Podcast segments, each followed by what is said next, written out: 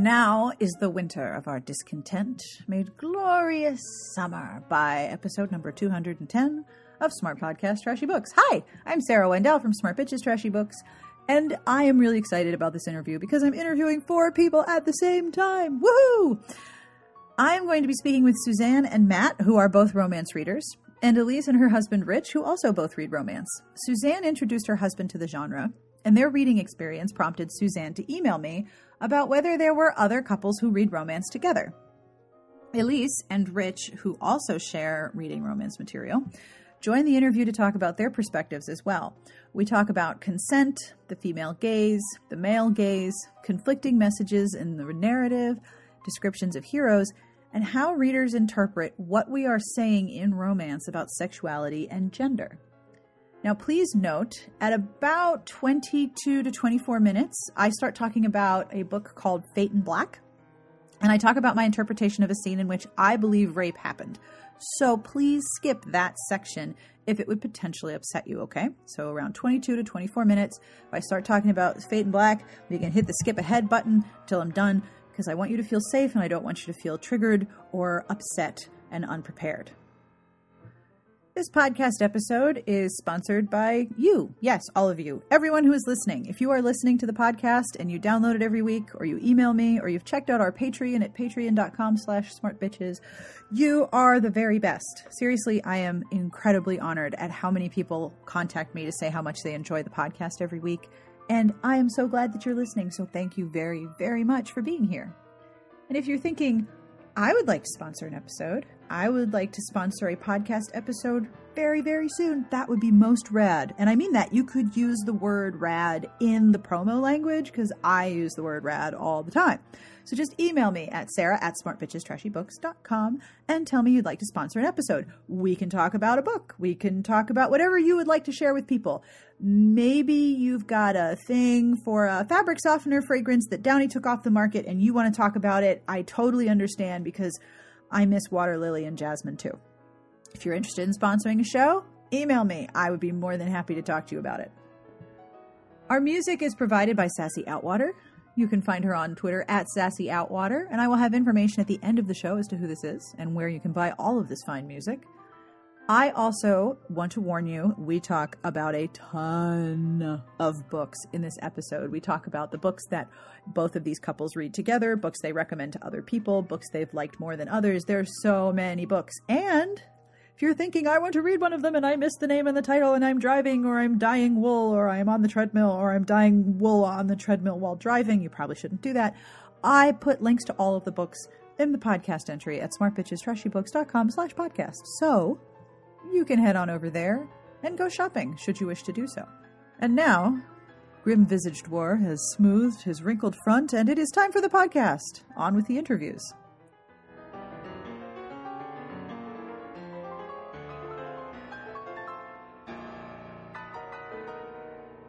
Suzanne, let me start with you. Mm-hmm. If you would introduce yourself and explain the, if you remember, the original email you sent me and what really interesting thing you convinced your husband to do. okay, so this is Suzanne. Um, so this all kind of started, I guess. Um, I am a regular listener of the podcast, of course, and um, I heard the interview with. Um, oh, I'm forgetting her real name. I'm just thinking Emily Foster because her book's coming out. Um, Emily Nagoski, but yes. Thank you. No. Um, and so I, you know, ordered immediately after listening to the podcast her book, Come As You Are. And I ordered something else. I think, I don't know, something like steampunk or something. And so I was gone. Um, I was up visiting my folks and I told my husband like, oh, well, feel free to open the Amazon box. Um, there's a book in there that you might be interested in reading. And so he opens it up and sees Come As You Are. And he's like, uh, is this some sort of like hint? yeah. And so I get this series of texts that's like, um, am I doing something wrong? Whatever. And then I had to launch into this whole thing about the podcast and like, oh God. Anyway, it was this long thing about, no, it's fine. Everything's fine, dear. yeah. And, um, and so then we got to talking about, um, like I was pointing out some of the things that um, Emily had been saying on the podcast about like um, virginity myths and um, arousal non-concordance and that kind of stuff, which I found totally fascinating. And being a science nerd as well, Matt was I think thought was pretty interesting as well. Um, and we got to talking about romance novels, and so I was like, "Hey, have you ever thought of reading one?" And because he's awesome, um, I agreed to, which was pretty fun. Um, Nice. Was that before or after I read Level Up?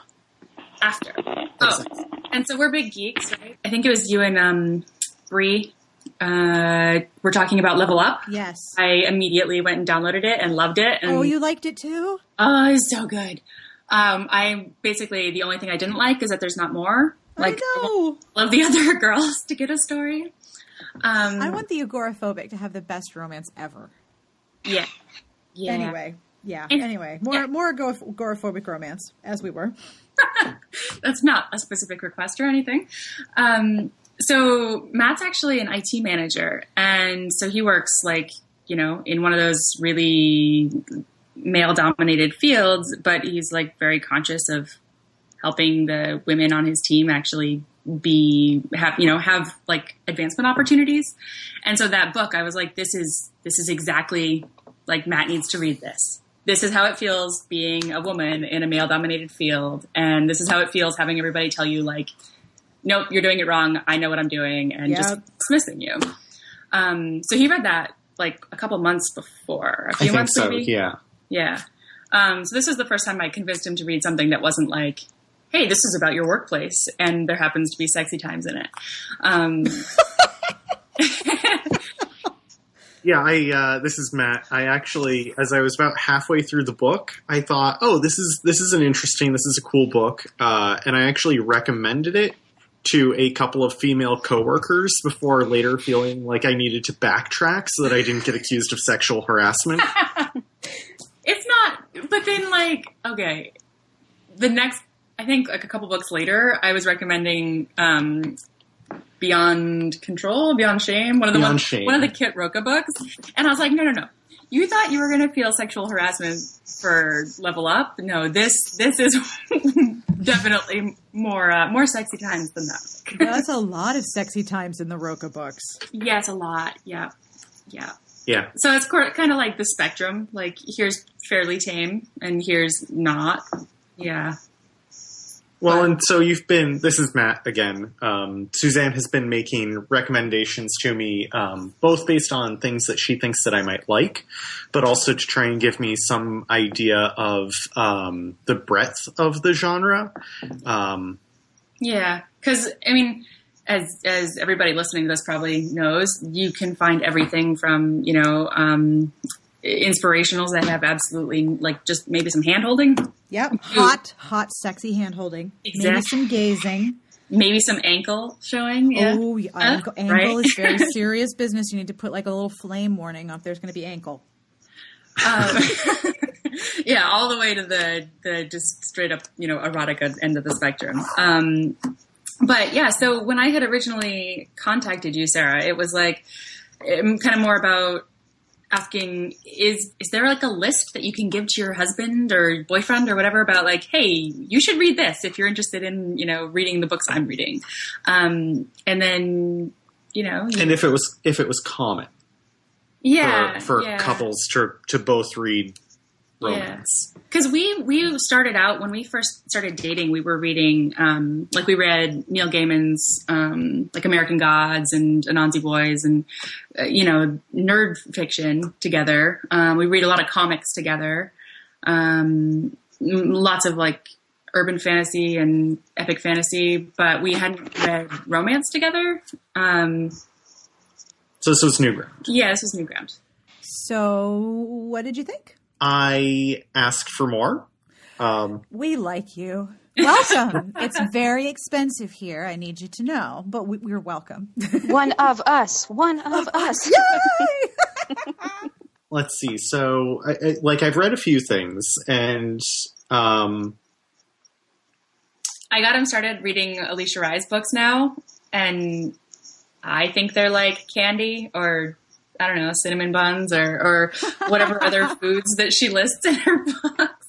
Well, and it's also interesting. We've we've had a lot of discussions about how it compares to the the sorts of things that nerdy teenage boys typically read. Um, you know, whether that's Tolkien or whatnot, and and how these things and expectations of the reader compare and things like that.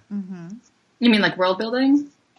World building, messaging. Yeah. Yeah. Women as the hero, Yeah. women being Yeah. the hero, women achieving the centerpiece of the story. Yep. Even just being women in this story.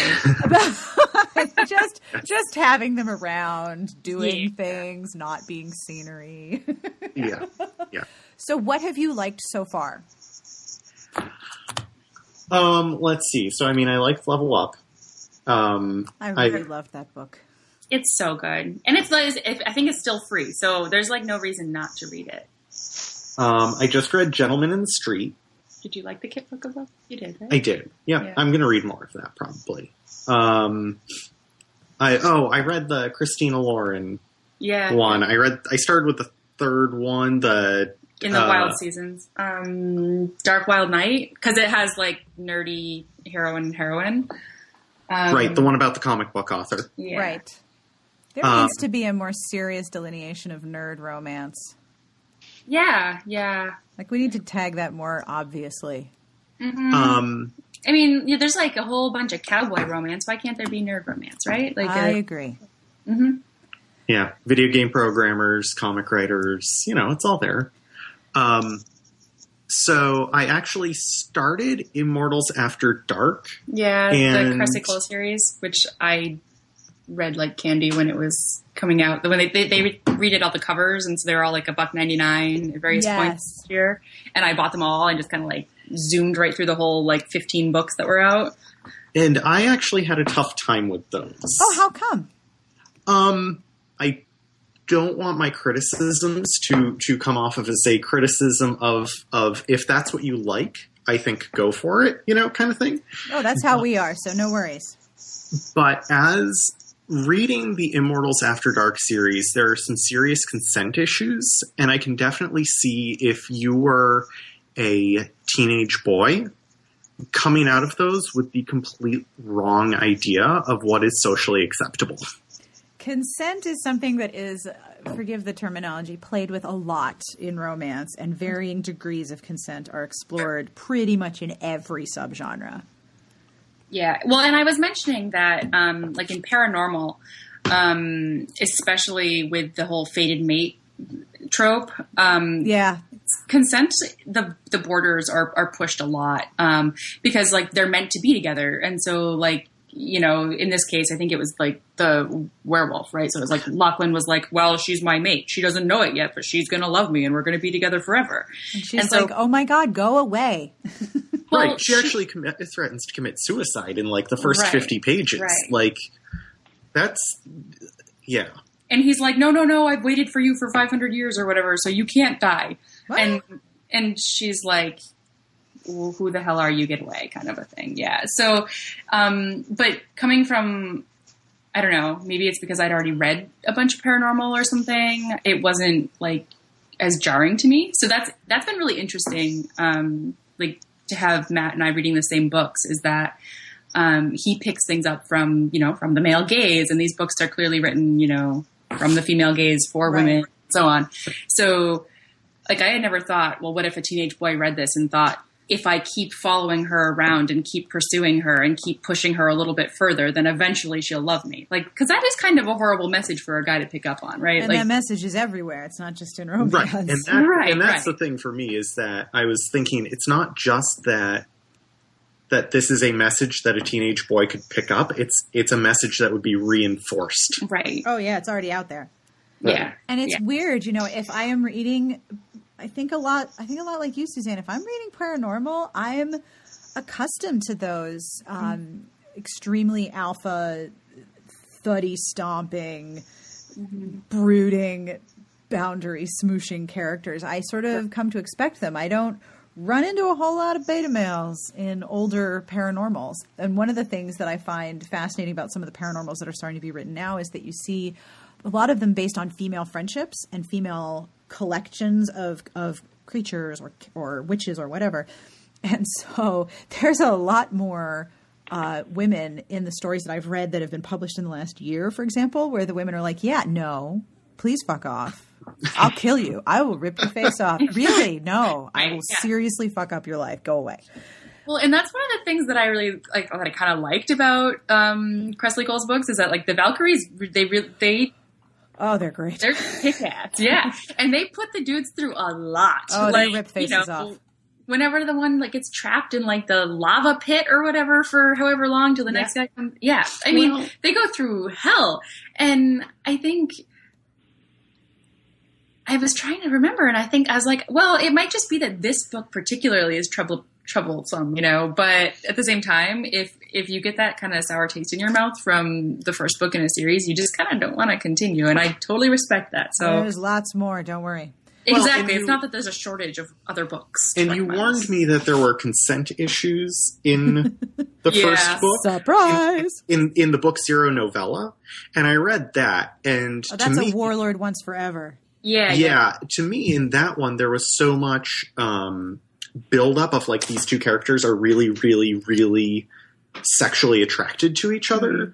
So when the consent issues came into play for that one, I thought, oh, this is this is interesting. This pushes some boundaries. This is you know, Okay, I'm I'm here. I understand. um, and and that was the thing for the, the for book one that got me was that there was no there was none of this this pre existing build up. It was just straight up. Um, Right, because she's so sheltered. The heroine is so sheltered in that book that it's like she's scared of him the whole time. Right, And that's definitely a different a different kind of a thing. and that's a very different trope. Very different. yeah. Now, Suzanne, originally you had asked when you emailed me if there are other couples who read romance, which is why I wanted to have Elyse and Rich on the call as well, because yes, they do all the time. And uh, unfortunately for poor Rich, um, Elyse and I have in, in, introduced him to several series that A are not finished and B are like a year or two between books, and so we're horrible human beings. So, Rich, how did you get introduced to romance? Was it through Elyse? Um, I, yeah, definitely through Elyse. Um, the, the sheer number of books that my wife has suggested to me over the years is is just staggering. Now she reads like I cannot explain how fast. But the other thing that's really cool is I met her at a bookstore. Which Yes. is like the best meet cute ever. Isn't that a, Isn't isn't, that adorable? So Yeah. nauseating. so gross. Isn't it though? Okay. Gonna yeah, hurl. used- um, so the the thing with Elyse is she will often say things like, "I think you'll like this book," and then just give me a book to read. And it's not that she doesn't tell me sometimes what the book would be classified as, so much as she realizes that I don't necessarily have to have you know the, the this is just a sci-fi book or this is just a, a romance book or this is just you know I, the the story the characters and and the overall plot are the things that really pull me into a book. And um, I'm trying to think the trying to remember the first technically I suppose the first one that would be a romance that we read was uh, Pride and Prejudice Yeah, we did a um, when we were first dating. We each read the other person's favorite book. So I had him supposedly supposedly. So I I really I, I read hurl. yours. I just didn't read the whole series. Um, Yeah.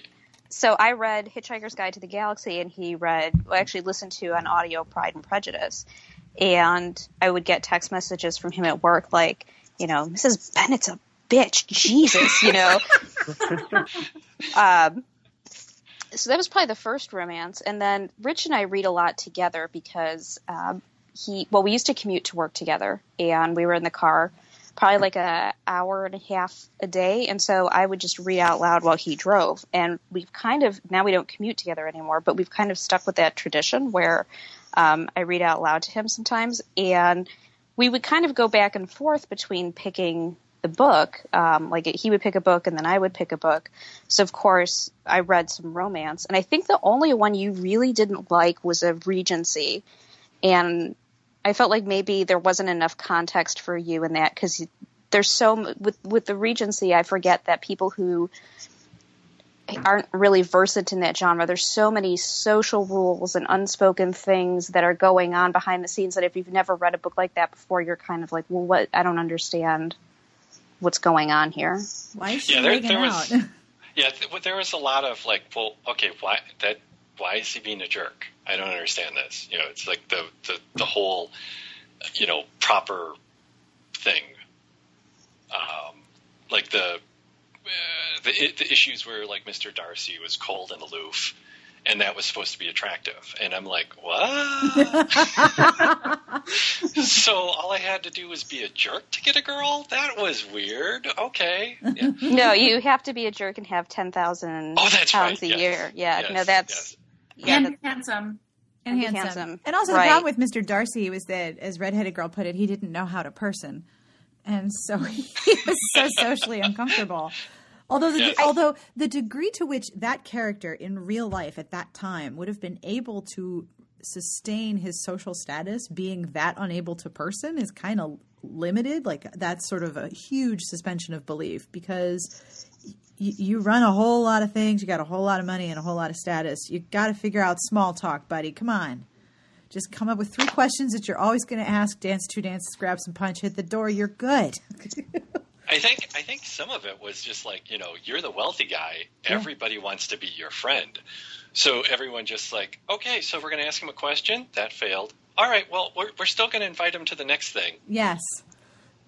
Yeah. So um, Other people the- are personing at me. Uh. Yeah, uh, one one of one of the things that like I find uh, very helpful to me is I listen to a lot of audiobooks. Um, I'm dyslexic, so um, I read very very slow.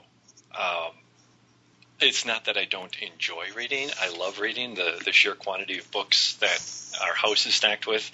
Uh, definitely, I love reading books, but it's easier for me to listen Mhm. um, because it it goes faster. Um, so like a lot of times I'll I'll get like audiobooks and then I'll try to you know find other ones similar to that and like I was looking through my Audible account and like the first like true romance book that I think I found on there was uh, the Seduction of Phaeton Black by what's her name Oh my goodness. That's an Uh, older one. well, we share. Jillian Stone Yeah, we share an Audible account, so a lot of times I'll buy stuff that's on sale or that I want to listen to, and Right. then because we share the account, you know, he'll he'll listen to it too. So Speaking of consent issues, I had to stop reading that book because there's a big old consent problem in like the first two chapters. I don't Yeah, think I ever was- read that, that- one, to be that- honest. there there's some stuff in there there where you're like What? and, yeah. and I, I don't know if, if Matt um, runs into this problem or not, but you're reading it and you're like, uh, I don't think that's okay. Yeah. And, and then like, the women, and then the women are okay with it, or Oh, or yeah. just somehow that that whole part gets overlooked, and and it just makes me feel like um, I'm uh. I'm uh, Am I an I'm uh, alien? not totally fine with this. Am I on the wrong planet where this is okay? And in Yeah. Phaeton Black, if I remember what's if I remember correctly, and it's been a while since I stopped reading the book because the scene bugged the shit out of me, was that the hero is on the run from someone and he's trying to hide from somebody, so he literally physically picks up a hooker who's like just you know standing on the side of the road and she agrees to pretend to make out with him to provide cover so he goes ahead and he penetrates her and she's like I, what what are you doing i didn't say okay and okay, it was and it, if I, I, think the thing she wasn't actually a hooker. she wasn't is he thought she was and she wasn't She, yeah. Oh, And- and great. Was I the part stopped- that sort of. That's the part that sort of wigged me out because Yeah, um, her character is actually one of the ones I really liked in the book, and that's why every once in a while I keep looking back to see if there's a next one because it sort of leads at the end. It leaves you with the idea that they're going to continue. i couldn't um, get past that Wait, wait, yeah. are you guys are you guys saying you've never accidentally penetrated someone that you thought was a hooker before? It's just me. I can say I've never done that. Yeah. Okay. I'm so okay. The the two guys and uh, really we're, we're just looking for Suzanne to figure out the the tiebreaker here. yeah exactly Well, Well, I think I think some of the issues that the guys have with consent is because you're, um, which is it's totally valid, by the way. Oh, you're coming into the genre later than, um, you know, like I, I don't know how long Suzanne has been reading romance, but I've been reading romance for about twenty years, and Oh, there's lots When- of consent problems back then. yeah, so back back the books that were being published in the seventies and eighties, Oh, they were it was rape-tastic.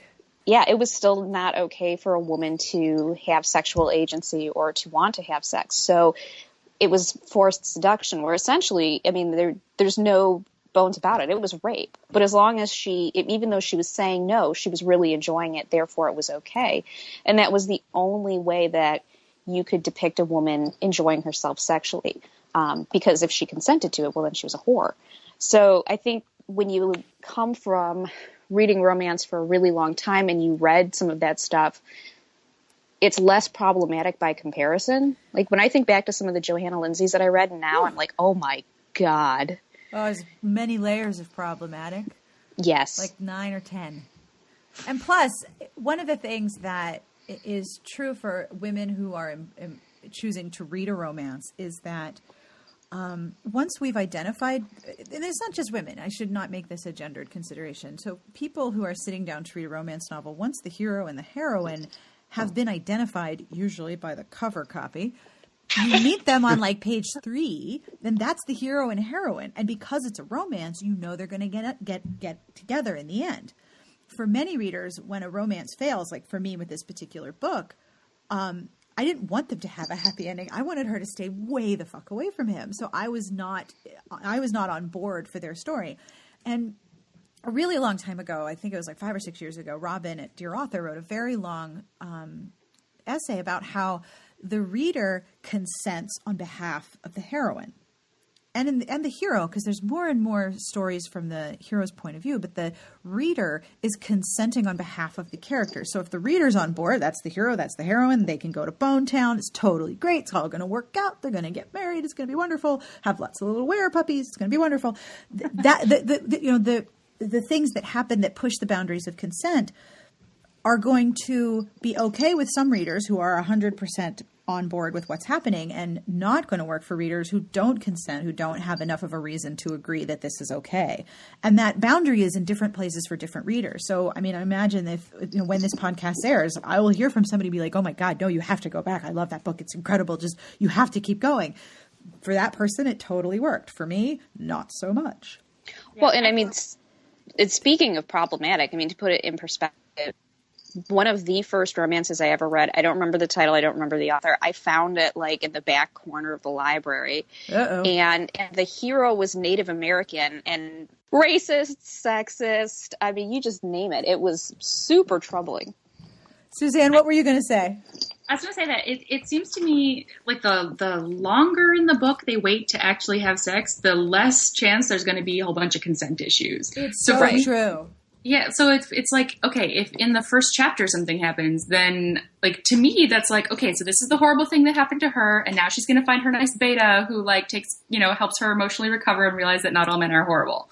But that's but but when it's the the guy that raped her that we're trying to be convinced, you know, like okay, no, he's actually going to be the love of her life, then it becomes Okay, Luke and Laura. So Sorry. This is this is Matt, and it's interesting what what Sarah mentioned about um, the reader consenting on behalf of the heroine, and I wonder if Richard and I, being guys, have difficulty producing that consent in our minds, It's possible. which which may be why those issues wig us out more. Here's a question for you, Matt. When you first started reading this kind of stuff and you ran up against those, did you have a moment where you're like, okay, I guess this is how they go? And just just sort of went with it? Or or was it like, um, I have questions and we really need to talk before this goes farther? Um, yes. Short answer. Uh huh. I had warned him in advance though. Like so with level up, there's really there are no consent issues in that. Um, I, at least not to my pers- no, Not as No? far as I can Okay. tell. But so when I gave him the um, paranormal series, I was like, okay, so here's this is going to bug you a little bit. This part here. So I had already kind of warned him. So I think he was expecting it with. The well, and again, one. it wasn't the first one; it was the second one Right. that got me, and that's where I like the first one. I kind of like rolled with it and was Mhm. like, I would be definitely be interested in talking with Suzanne about this later Yep. to understand sort of what's going on here. Um, and it was the second one where we we talked about it, but I I we Yeah. agreed that I just was not going to be able to go further in that book. Right. because I was like, I was coming from the perspective of having not only finished the book, but then like read further in the series. And I was like, no, she totally kicks ass. And if you just read a few more chapters, she goes to this thing where Yep. she like, she is like the baddest badass ever, and she makes him look like nothing in comparison. And Matt was like, no, I just can't keep going. And and Yep. you- Everyone's boundaries in a different place. Yep. So when you guys pick a romance that you're going to read together, do you guys do do each of you gravitate towards the same thing or do you pick a book and think okay, I know that I know my spouse is going to dig this. Like I knew at least that I I knew Rich would dig the Crow series. And Yeah. it's so good. You oh gosh, Suzanne, have you read these? Yeah, you guys. I haven't. I bought the first one because it was on sale and because of your God, I love this series so much, and now I'm just like, oh crap! What if I don't like it? Okay, seriously, Um, yeah, so I haven't love read it yet, but um, when I do, I'm I'm sure to give it to Matt. Um, I think the closest we've come to reading something at the same time, because for the most part, I've just sort of taken my recommendations from Suzanne. Right. I haven't, I haven't, I have not, I have not graduated yet to the point where I where I go out and and uh, Find your own. find stuff. Um, I think the closest we've come to reading the same thing at the same time is the um, Christina Lauren stuff, Mm. because I actually read. Um, I can't remember the titles. Dark Wild. Night. Dark He- Wild Night. he uh, read the before third- you did. right. So I was reading the second book while he was reading the third book. That's basically how that happened, and he only read the third book. But then I read anyway. Yeah.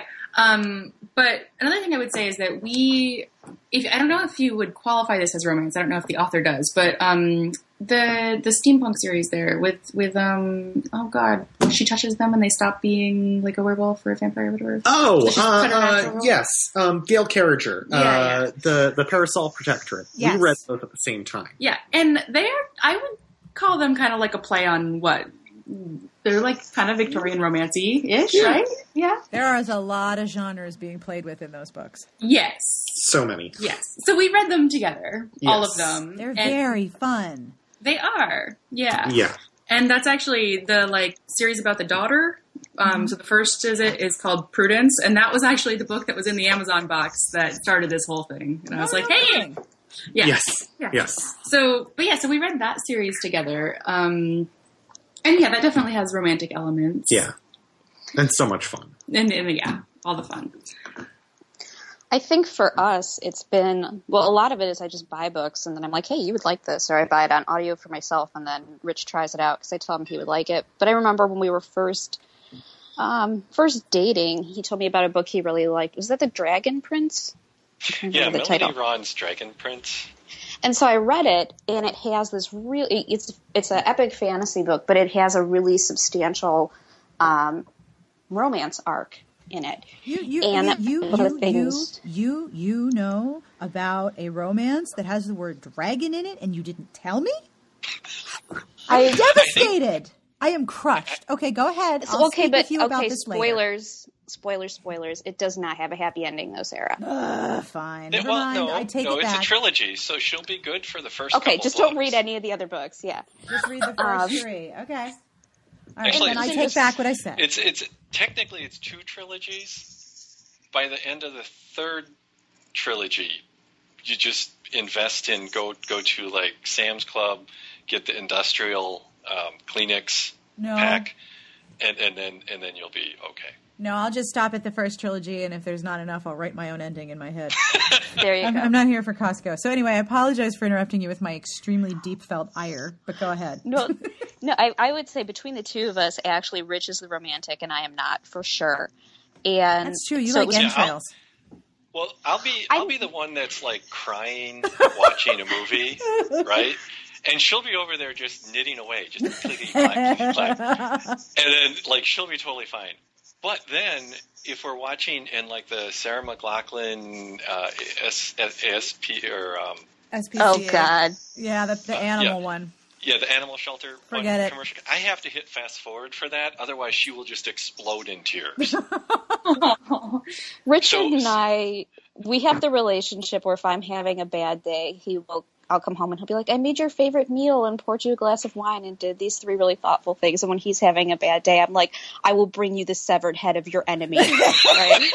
So, um, but a lot of movies he liked. He really liked When Harry Met Sally and stuff like that. So I figured this would be kind of an easy transition. And then some of it just comes from osmosis because we have so many books in this house, and I get so many books for Smart Bitches, um, and they're actually addressed to Elyse at Smart Bitches Trashy Books, and our UPS man is just like you can tell he wants to ask, but he's not. he's not quite there yet. Um, so I mean, I think the the books that we predominantly read together are books that have kind of a fantasy element or a crossover, um, steampunk or yeah, mostly steampunk, like the Seduction of Phaeton Black. You read, you read the Bannon The and Clare Clare, and series. Yep. Yeah, Those Um, are good, but they they're weird. Because the thing I didn't understand about those, so they're they're classified, I guess, as like steampunk romance, but there's really not any naughty bits. It's all sort of unrequited stuff that just never gets resolved, and most of it is not through the two main characters. It's uh, Bannon, uh, who's the uh, the Sorceress Prime. Her sort of bodyguard person, that's where the hot hot romance like wannabe is happening. And the relationship between Bannon and Clare is more of like a, a deep, deep friendship type kind of love, not not like the um, naughty bits kind of love. Right. I do. I have a recommendation for you, but I, before I go to another question, did you read Sorcerer to the Crown? No. Okay, it is by Zen Cho. It is a historical. Um, I can't remember if it's Victorian or Regency, but it is a fantasy retelling uh, where there's a whole division of sorcerers who are for the crown, basically. And there's a sorcerer. Um, there's like a head sorcerer, and the the current head is the former apprentice of the the prior sorcerer royal. I think is his title, and he's uh, black and adopted, and nobody wants him around. Um, and there's this whole side, uh, this whole side area of the fantasy world where women who have magic are are taught to suppress it. So there's so much going on, and then of course there's this one girl who's like, "I'm not going to be suppressed. I'm going to do amazing things," and it's so intricate, but you would really dig it. I will definitely check that out. Okay, so Suzanne, when you emailed me originally, one of the things you brought up was the fact that uh, there were questions, many Oh. questions. like, so this is what you wrote: Are all men supposed to be physically massive? is it just an archetype? Like, what's happening here? Um, are there people? What you asked was, are there people who've read with their spouse, or men who like to read romance, and the ways in which reading something that is clearly from the female gaze makes for a completely different experience if you are not normally deploying that gaze. I am really curious about these questions. I, I was trying when Matt and I were talking about this. I was trying to put myself in his shoes and thinking about like, okay, so as women, our entire lives we see depictions of the female ideal in all media all the time, right? So you know you're supposed to be thin, you're supposed to be all of these attributes, large breasts, etc. So as a woman, you know, I mean, what except for like 1% of the population, you know that you are not the ideal. Um, and I can't speak for men, but I feel like it's probably not pushed in their faces constantly quite so much as it is with us. Um, but in romance novels, it really is. Like all the dudes are jacked. like, right? Yes, yes. Even when it was historically accurate for them to be like sixty or seventy pounds overweight. Right. Well, and like all these dudes in in the Regency are like tan. Like, how the hell is that happening? Like they their whole Ye oldie tanning salon. Or or they miraculously have muscular thighs because they go horseback riding once a day, right? Right, You're right. Like bullshit. and bullshit on your muscular thighs. That also gives them washboard abs. I don't know how that happens, but yeah. Well, it's it's washboard abs that if it's a if it's a modern romance, it's washboard abs that their t-shirt shows off. Oh Every yeah, time. yeah. I've noticed that. Well, you know what though, as as someone who was raised Catholic, um, you know, Jesus always had washboard abs, and as an adult now looking up, I'm questioning that as well. You know, like he's dying on the cross, but he's got washboard abs. What the fuck is going on? I actually just always assumed that Jesus was malnourished from you know wandering about and and whatnot, and so his washboard abs were really just because like he was so skinny that you could see that he had muscles. Um, Hey, But he he- knew people. He knew people that I, could. I also did not grow up religious. Oh, So okay, so um, yeah, they're not. They're all jacked. They're also all really tall and have broad shoulders and narrow hips. Um, their facial features are all you know, like this, the whatever jaw and the proud nose, and just the way that that people are described, right? Um, and so Matt was like, "Are are all romance heroes tall and built?" And I was like, "Yeah, Just yeah, si- they are." they are they are also simultaneously uh, cap and I think this is something we've talked about. They're they're capable of beating the living crap out of someone and being completely protective and nurturing. Yep. And I'm just speculating here because there are more and more contemporaries now that feature a beta hero who is not necessarily super muscular. Yay. Um, they tend to be fit. I haven't read any romance novels with any heroes who are um, overweight yet, but they're not necessarily that big kind of Fabio look. And I think a lot of that is a holdover from the fact that romance novels back in the day were marketed towards women by men, and men assumed, well, let's just put Fabio on the cover wearing like a loincloth and like his mullet blowing in the wind. Women, Right. they're just going to fall all over themselves, you know? Um, and and so I think some of it is is a holdover to you know kind of what we think women want, and I think some of it is just kind of part of. It depends on what you're reading. So if you're reading a historical, depending on when it takes place, or uh, supernatural romance, the heroes tend to be like much more buff and muscular. Um, but in contemporaries, I think you have a little more play with the body type. Although I have yet to read a romance novel where a hero has a teeny penis. Like that hasn't happened yet. Yeah. Oh no, it needs to be able to be deployed as a sundial in an emergency. Yeah. right.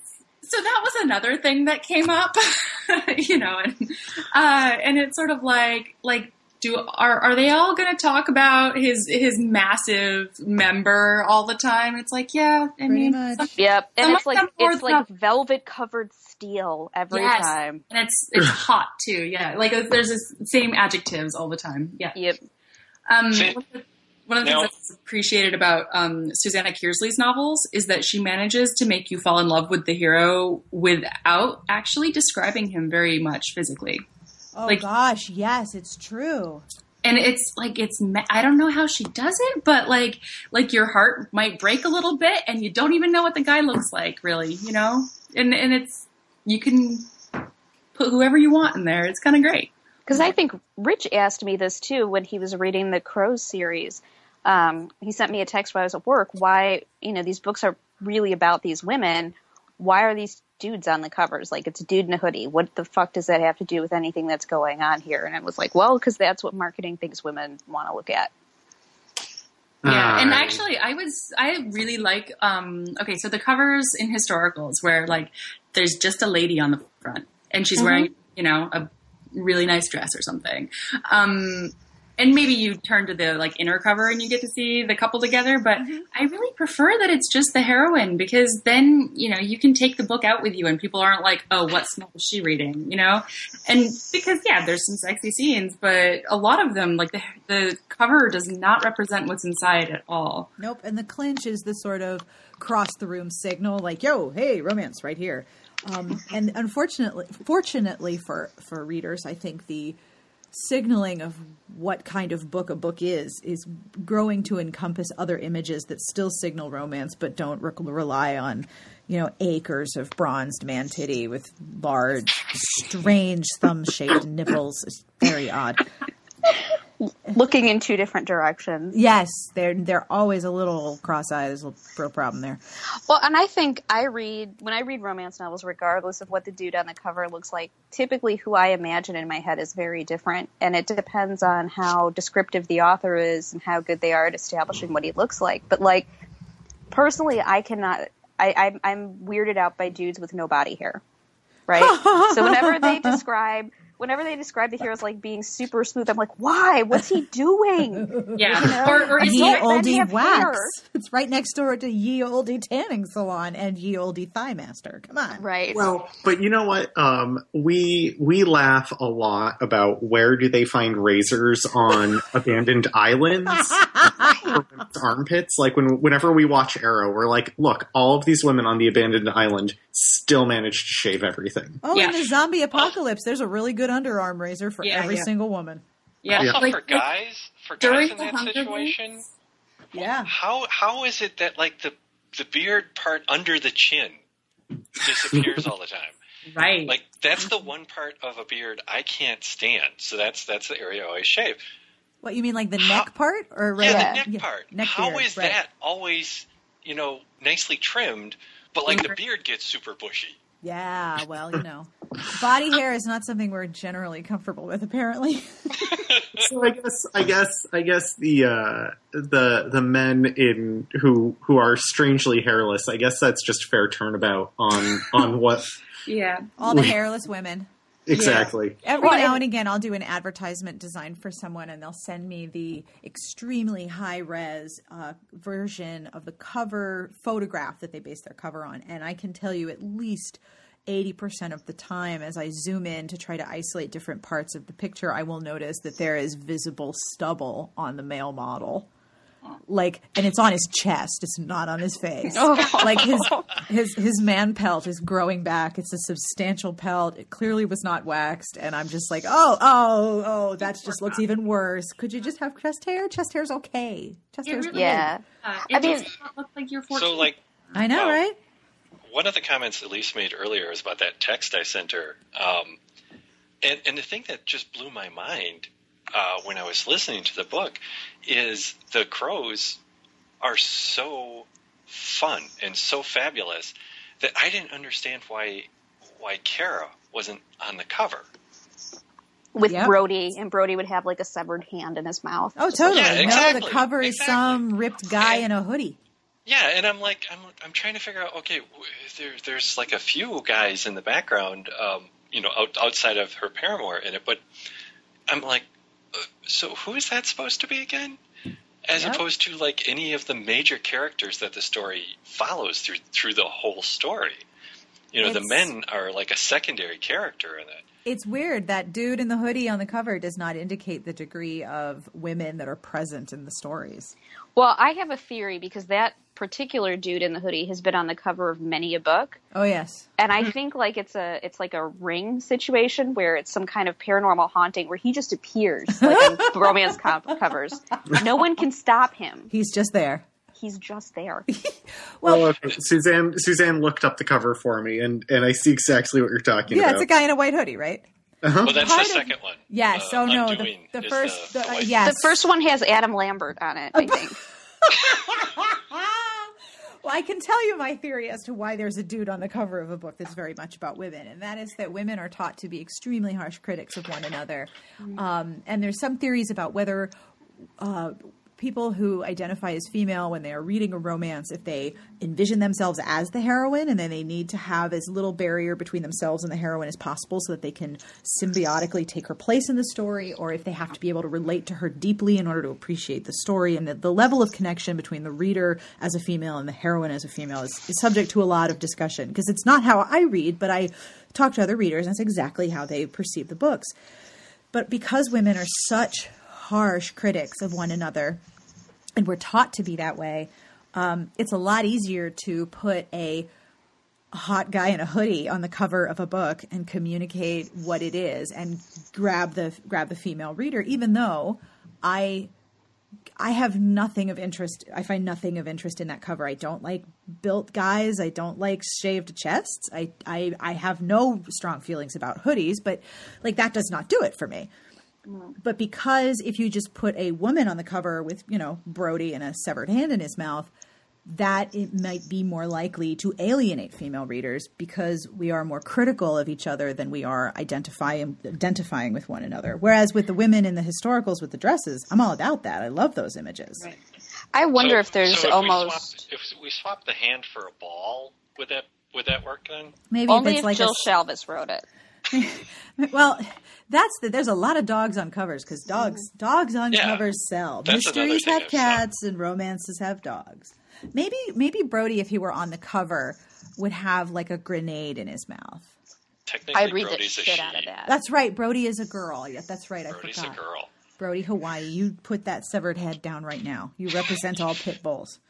I um You're a I role wonder some I wonder sometimes if it's a little bit of it's a little bit coded because Oh, totally. the books that have men on the covers, just the just the hero or the hero and the heroine, there's an implication that like there is sex within this book somewhere. You will find sex. How many But nipples you- are there? That's how many sex scenes times ten. Right. but if you look at like inspirational romance um, or historical romance where or uh, more historical fiction with like a romantic element where there's less sex, very often it is a single female on the cover And she's doing something. looking off into the distance or something like that. Yeah. Unless it's one of the new mysteries, in which case she's probably opening a door with ruffles. There's a lot of ruffles. I, I have a question. Um, yes. I'm I'm very visual when I read. Mm-hmm. Um, so a lot of times, I will really be disturbed if the person on the cover doesn't match the character. Welcome do to either- romance. Do any of you guys have that issue where you're where you're looking at it and you're like, that just it it it's not working. Those two are not the same person, but they're supposed to be. Yep. Oh yes. Yep. I think right? because I think because I read so many ebooks now, I don't really look at the covers anymore as much. I know what you're oh. talking about, where it's like on the cover she's got red hair, and in the book she's a blonde, and you're like, wait a minute. Yes. Suzanne, I is that true for you? Yeah. Well, I just kind of pretend that the peop- that the cover doesn't exist. Like I, I kind of Somewhere an art director is crying. Uh, yeah, well, the, the cover may attract me to the book, but sometimes the cover also, you know, detracts from the book. Like someone will have recommended it. Like honestly, based on the cover of um, that Crow's book, I would not have bought it. oh, me It- neither. Me neither. you that made me pick it up, you know, because I was like, this. Okay, all the signals on this cover say it's not the book for me. Yep. Um, and well, I used to read um, a lot of urban fantasy, and I used to work um, at a bank, and I worked at the drive-up window. And so, I mean, you're not really supposed to be seen like with a book, right? You're not supposed to be seen not working. Um, but my coworkers would see my book that I was reading for lunch or whatever, and they'd be like, "Oh, you're reading a sexy book," and make fun of me. But it's like, no, they just put all urban fantasy covers are like a chick with a sword, and she's probably in a bra and leather pants. Always the leather pants because you know those are the quietest pants imaginable. You don't creak or anything. Rich runs into that all the time at work, right? I do. No, seriously. Um, okay. Now this I know What, will wearing leather this- pants? Well, no, this is gonna this is gonna be something that will will drive Sarah nuts. But one of the few things that I do enjoy when I end up working out in the dining room is I get to ask people what they're reading, Oh, that's just awesome. and um, it is it, it to, to some extent it, it is so horribly sad when you have a woman that is sitting there reading and you you come up and you, you're like, "Can I ask you what you're reading?" Oh And- no, and- nothing. Just Eh, Exactly. It's the oh, just you know, just just a book, just you know, Mm-hmm. know. and and you know exactly what it is that you're reading. Then then it, it, it's this social stigma that Mm-hmm. that if you read a romance novel, it's it doesn't have any value, and that drives me nuts oh, because me too. I was talking to a woman whose husband was making fun of her for reading romance novels. We were chatting for quite some time, and Dumbass. um, and and she's like, well, you know, my husband makes fun of me for reading these. And I said, oh, really? So what does he read? Oh, he doesn't. And I'm like, "E- Mhm. excuse Yeah, me, bad. he's he doesn't read anything, and he's making fun of you for reading. That's that's insane. and and that's what happens a lot of, uh, when I ask people. And there's other people that are just absolutely fantastic. Where you'll ask them, and you know they'll launch into a, a discussion about you know the book they're reading, the hero, the heroines, all that kind of stuff. And those are like some of the best exchanges I have with with customers. So, Well, and then he comes home with like note paper in his pocket. He's like, I heard about these five books today that you would like, right?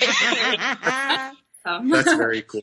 So Good. I'm not worried about honestly the the like I have not read anything in public because I'm not worried about the the cover giving away what I'm reading. and that would just be embarrassing. let, let me get this straight. So what you're saying is most of the time while you're reading, you sit down. Uh, right. yeah. Okay, yeah. Um, because, and and I'll, I'll I'll I'll let you know a secret here, Sarah. Um, certain parts of romance books are difficult for men to read while standing. yeah. Well, so this is the thing. I I, I told Su- so we were just up at Suzanne's um, mother's this weekend, and I almost brought the iPad with me so that I could I could read um, the the Alisha Rai book that I was in the middle of. And um, honestly, I decided not to because I was like, I don't really want to be at my mother in law's reading this and then have to go say hi to someone. Right. oh no. But I do. I remember that comment fairly early on. I, I don't know if it was the Crow series or I don't know what you were reading, but you were like, these are really sexy books. And it's like, yep. surprise. and- Well, yeah. yeah, Yeah. And, and and here's the fun part. there's fringe that. benefits. Oh yeah, there's there's definitely definitely bonuses to having your having your significant other uh, in into this kind of reading. and not shaming her for reading it. Well, no, Right. not at all. Um, Like, duh, dumbass. yeah, I know. That guy's I an truly idiot. know. I know, and that that still bugs me to this day. Bugs me right now. Um, one of the best things my wife got me for a gift, carte blanche, is she got me a little speaker. I can't remember if it was. I can't remember which book I was listening to. I was cleaning the bathroom, and because of the water running and everything, I had the speaker turned up. and then we hit a naughty bits, right? and I remember distinctly standing up in the shower and going, "Are the windows closed?" because we live right next to a park, and that could be a very difficult conversation with somebody. No Well, I- officer, it was a book I was listening to. I, I've done the thing where I listen to books on the way to work a lot um, on audio. And I noticed, like, I was listening to, I think it was a Christina Lauren book, and it was getting really sexy. And I noticed a cop was parked, like, on the side of the highway. And instead of instinctively slowing down, like you do to hit the speed limit, I, like, turned the volume down. Oh, sorry, officer. No, no, no, no, no, no. Yeah. So I um right now I'm staying home with our two kids and we go on because it's summer we go on pretty long walks every day plus there's all the time in the car with them.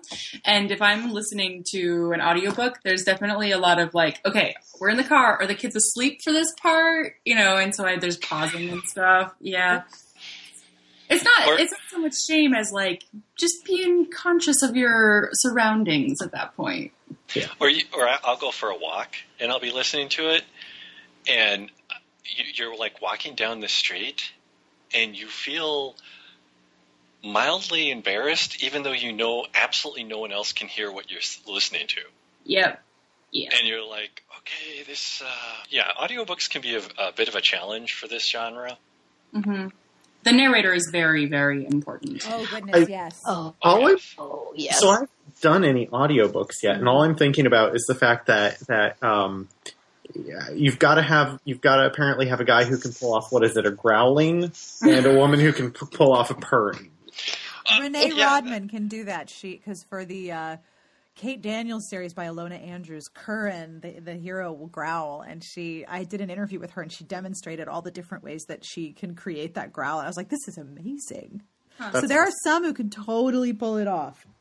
I've actually found the only romance audiobooks that I can listen to are like Regencies because for whatever reason, the you know the British accent makes me feel less self conscious about listening to the Sexy Times. I There don't. was there. I read. Um, it was. I, I was this. What's her name? Stephanie Laurens. Is that it? I'm blanking out. The Was big was it the- Regency author. Yeah, that's Stephanie Laurens. Yes, Laurens. I was listening to one of her books on audio that I had gotten from the library, and Was the it the Weeping narrator. Furnace one? No, it was Oh. a. It was the, the the narrator was an older British dude, and it sounded. I had to stop because it sounded like Alfred from Batman was reading you sex scenes, and not like Michael Caine, not Michael Caine Alfred. Like I might be there for that. Um, like nipples on the bat suit Alfred, whoever that guy was. It was very upsetting. Very upsetting. Nipples on the bat suit, Alfred. Okay, now these ones have all been narrated by women, so Uh-huh. mm, Yeah, actually, actually, the uh, the the narrator of a book can make or break a book. Oh, I've it's found. totally there's, true. There's a, a sci-fi series that I really, I, I actually quite enjoy the series, but the narrator is so horrible that it's impossible to tell who's talking all the time. hmm I have that And- problem. And um, a good narrator, like you literally don't need the so and such said because you know exactly who's talking. yeah. That's the way I felt when I was listening to the audiobook for Secondhand Souls. Like everyone was distinct. Yeah. And if and every once in a while you can find and I haven't found a romance book that does this yet, which I think would is like a horribly missed market, is um, you find some that have a male narrator and a female narrator. There's oh a no, a lot of romances do that. There's yeah. a couple. I haven't yeah. I haven't run across any books yet. So if if if you have any suggestions, Sarah, definitely funnel them through at least to me. Oh, I will. But but like a couple of the books I've run across, I have been fantastic that way. And then like um, probably the best narration ever was the um, His Dark Materials by uh, Philip Pullman. I loved those on audio. There was a full cast. Yep. There's a couple that are like that. They're wonderful. Those are fantastic. Yeah. Um, the the other thing that I've found, um, like reading when I've when I've read some of the romance, because Elyse will literally get like a box of books, and then they'll be sitting on on the table and sh- as she's sorting through, and it's like, well, that one looks interesting, or that one looks. So I'll I'll start and I'll start reading them and stuff like that. And then the problem is she'll reshelf them and I'll lose them sometimes. You need to part, putting, start putting a sticker on them. Yeah, I know. It's like, okay, save for Richard. Put that one there. I do have Well, I a book remember when- recommendation for you, though. I do have a recommendation for a historical with a beta hero, and this this came to mind just because the cover is so ridiculous. Um, the Spy Master's Lady by Joanna Bourne is a really tremendous book because in the way that the, the characters speak in different languages and you can tell in the dialogue when they when the dialogue is written in english the way that the words are ordered communicates that that character is actually speaking in another language at that point it's fascinating but the hero is uh, a spy master and so in the book he's incredibly nondescript he's blends in easily his face isn't memorable he's very bland and, and easily can put on a disguise um, and he's incredibly brilliant and very, very much uh, a sort of a what's the word I'm looking for? Not statistician, strategist. There, good job, brain. Strategist. but the cover, the cover has this guy with this big wad of hair and is pulling his shirt open to show off his chest, and it's huge. And there's like 19 abdominal muscles, and they're all carefully shaded in. And even the author was like, "That is not who's in that book." So if you're looking for more beta hyster- historicals, those are my favorites, and I love that one. So before we sign off, can I ask each of you for one book recommendation, a romance that you've really enjoyed that you would want to recommend to other people? No. Okay, fine. No. of course you can. Yeah, I know it's harder to just narrow it down to one. I- I'll go first because it's it's not a hard one for me at all. I have literally been bugging my coworkers about this, and just about anybody in the dining room when I work out there who who will listen. Uh, the the Crows series. Uh, you know the unleashing. I'm sorry, I cannot support that recommendation at all. No, yes, I know, please. I, I know, I know you can't. It, it's such a hard one to sell. I know. Um, uh, definitely, I would go with um, Shelly Laurenston then. Suzanne, what about you? One? Okay, so the one that It I has love. to be more than one. We can handle it. Okay. Well, then I'm going to pick two, and that's kind of I will try to cap out there. So, um, Sarah MacLean's latest, um, "The Rogue Not Taken," I like hugged the book after I was done reading it. Um, yeah, there's a certain book scene where, like, basically it's my whole dream. Um, and and I said to Matt, like, you need to be this guy. This is who you should be. You need to Wait, give wait. me this all the books. Was this the scene where he talks about buying her a bookstore while essentially rubbing honey into her skin? That scene? Uh, yeah, Yeah. yeah. Yeah, at least like that one too. yeah. That's that's like yeah. I mean, there's a lot that happens in romance novels where I'm like, yeah, I could take this or leave it, or I'm that works for that couple, but that's not what I want. But I, that scene, that's like, yep, that's that's what I. Yep, that is. I put myself in the book for that. So good. Anyway, and the other is just because we're big geeks. Um, I think everybody should read Saga. Um, Mm. It's a comic, It's and so good. It's so good. And yeah, it's not a romance, but it's a romance. There's, I mean, it's like literally star-crossed lovers, right? I mean, Yeah. yeah. Pretty And- much. and the woman's a badass, and the guy's a badass, and the whole And they're good parents well, they try on to be. occasion. Yeah, I mean, it's, it's it's nuanced and it's just it's so good and it's still ongoing and comics are expensive, so I'm sorry, but um, I think everybody who is above the age of 18 should read that comic. now for Saga, is that they have that in graphic novels, right?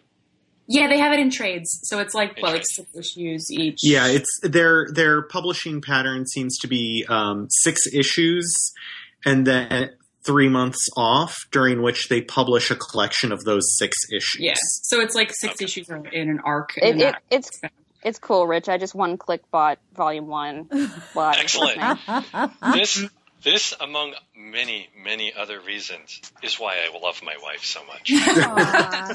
Bad, and she brings you the severed head of your enemies. Yeah, um, it- nice. it- it's very unique having someone who's like uh, willing to do that for you. Uh, granted, you know, I'm getting tired of having to dig holes in the park at night, but Yeah, you, You know. know. That's why you need to get a dog. They'll help you with the digging. Get a, get a Brody. They'll help you with the digging. Don't, don't you have well, a cat? Brody won't help with it. She'll just run around with it, like, "Look what I have! Look what I have!" Yes, we have a cat, and there may be background noise, Sarah, because I have not gotten up to investigate. But there is something alive in our house, and I'm praying to God it's just a fly that he is slowly destroying everything in an attempt to catch. Well, Yeah. whatever it is, if he's going to kill it, he's doing his job. Right. Our cat does not kill things. He just brings them in and then toys with them for literally hours. I'm just gonna torture this in front of you. Yeah, like feathers and like blood streak. It's just it's horrifying. Yeah. Well, Um, actually, no. What he's doing, he's trying to teach you guys how to hunt. He's like, "Okay, I brought this to you. Now you have to figure out how to kill it. Okay, and go, humans." and he's this he's um he's this like big fluffy Maine Coon, so he's incredibly soft, Yeah. and he he loves having his belly rubbed, and so like him compared to the cat that you see torturing things for hours, it's you know it's it's kind of it's like serial killer-ish, and it's creepy. yep. Um, his name is also Dewey, which I believe is is the same. as Wow. oh, that that's is the same. That is sort of freaky. Our, Yeah. our Dewey likes to go into the basement to eat millipedes and spiders, and we joke that like he's the he's the great reaver in millipede spider mythology, right? Because he comes up and he's just got like legs wiggling out of his mouth. Oh, it's really no. disgusting. Cats are so gross. Matt, Sorry. what about you? Do you have a book recommendation? I think I'm going to take advantage of the fact that Suzanne had two recommendations um, because I I feel like I haven't read enough. Like I've only read maybe a dozen novels at most. I don't.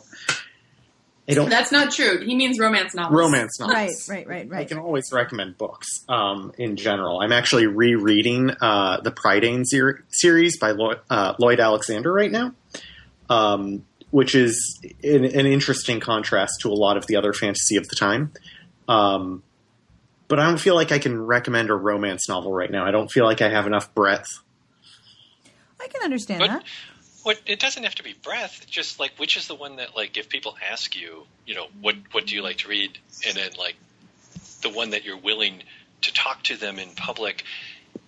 That's usually what I, I go with is like the what's the best Yeah. one. Would you recommend Level Up? Or... I was going to say, in that case, I would probably recommend either Level Up, um, which actually I did recommend Level Up to several coworkers, as mentioned, um, and um, I would probably also recommend uh, Dark Wild Night. I can't remember the title. It would be so much easier if I could it. remember the title. It's Dark Wild. Night. Okay, excellent. the, the problem with I mean there's not a problem, but like you know the, the issue with recommending Christina Lauren's books is that they are pretty heavy on the sexy times. So Well, but that one in particular, it takes a while for them to get into the sexy times. it does not necessarily the fantasizing about the sexy times. That's true. They had some some pretty good daydreams for a while there. Yeah. Um, but yeah, so it's weird. Like like I've traded books with my sisters, and then it's like, um, okay, so what subgenre are you interested in? And you're hoping that they, you know, say something that might indicate what level of steaminess they're open to. Um, but Matt has two sisters, and so I've, I've been very hesitant to to recommend the steamier romances. And then I discovered that one of his sisters was um, she actually listens to this podcast, so I'm going to be careful what I say. But um, she she's like, "Oh yeah, I read that one." We were talking about um, oh, not pleasure, glutton, glutton for pleasure. Oh my god, I can't speak. And uh, she's like, "Oh yeah, I read that one," and I was like, "Oh okay, so if she can read." That book, then I can recommend her all these other books. Uh, yes, yes, you can. Am I missing anyone's recommendations? Oh, I have to go. Oh, okay. I'm, I'm. Hold on. Let me pull the the keyboard closer. Go. So I'm, I, it's not a romance, but it's sucked up my entire weekend. Like I can't, I'm not going to be able to accomplish anything until I finish this book. And like seriously, I'm thinking about tomorrow and whether I need to go to work. Um, but I just downloaded the fifth season by N.K. Jemisin. Oh, she's so good. Holy shit, is this book good? Like, it's going to be one of those books where you finish it and every other book you read after it sucks by comparison and you're really upset about it. And I went to her website and she's starting a Patreon campaign Yep. to help her be able to write more and work her nine to five job less. And I'm having thoughts like, we don't need to pay our mortgage, right? Like, how many, you get a couple. That's actually sort of important. We could cut So- back on the yarn maybe instead of the mortgage. No, we can't. Let, let's not get let's crazy let's not get crazy here. So I'm reading. Um, I'm reading that, and that is just it's it's an epic fantasy novel. It takes place in. Um, I, I haven't figured out yet. Are, is, are we on an alternate planet, or is this Earth like thousands and thousands of years from now, where it's an environment that's very, very heavy on severe weather and tectonic um, issues, seismic issues, and so society's basically built around survival, doing, you know, waiting for the next big earthquake, a volcanic eruption, tsunami, and, and how you're going to survive. And there's three um, female protagonists that the book follows, and it's so good. That is all for this week's rather long episode. I hope you enjoyed our group interview. I had so much fun during this conversation, and I want to thank Matt and Suzanne and Elyse and Rich for taking the time to talk to me for more than an hour to explore what reading romance as a couple means and how it changes what they talk about. Are you a couple or person that reads romance? You don't have to be heterosexual. You could be any kind of sexual you want. But if you read romances with your partner and it's part of your relationship, I would be really interested in hearing about it. For me personally, my husband's and my reading tastes are so very different that I haven't really discovered a straight up romance. Like, you know, the getting together part is the primary reason the story exists that he has enjoyed. I have made many good recommendations for him, but the romance was sort of like a secondary ingre- ingredient, not a primary ingredient. But if you are a couple or part of a relationship and you both read romances and it has an effect on how you talked about things with one another, I would totally love to hear, hear from you. Email me at sarah at smartbitchestrashybooks.com. If you are a regular listener of the show and you would like to support us or help us reach goals like transcripting all the episodes that don't have a transcript, you can have a look at patreon.com slash smartbitches. Many, many listeners have made monthly pledges of a dollar, three dollars, five dollars a month, and the contributions are so, so helpful. Thank you very, very much. If you would like to have a look or share the link or maybe make a pledge, you can go to patreon.com slash smartbitches. The music you're listening to is provided by Sassy Outwater. You can find her on Twitter at Sassy Outwater.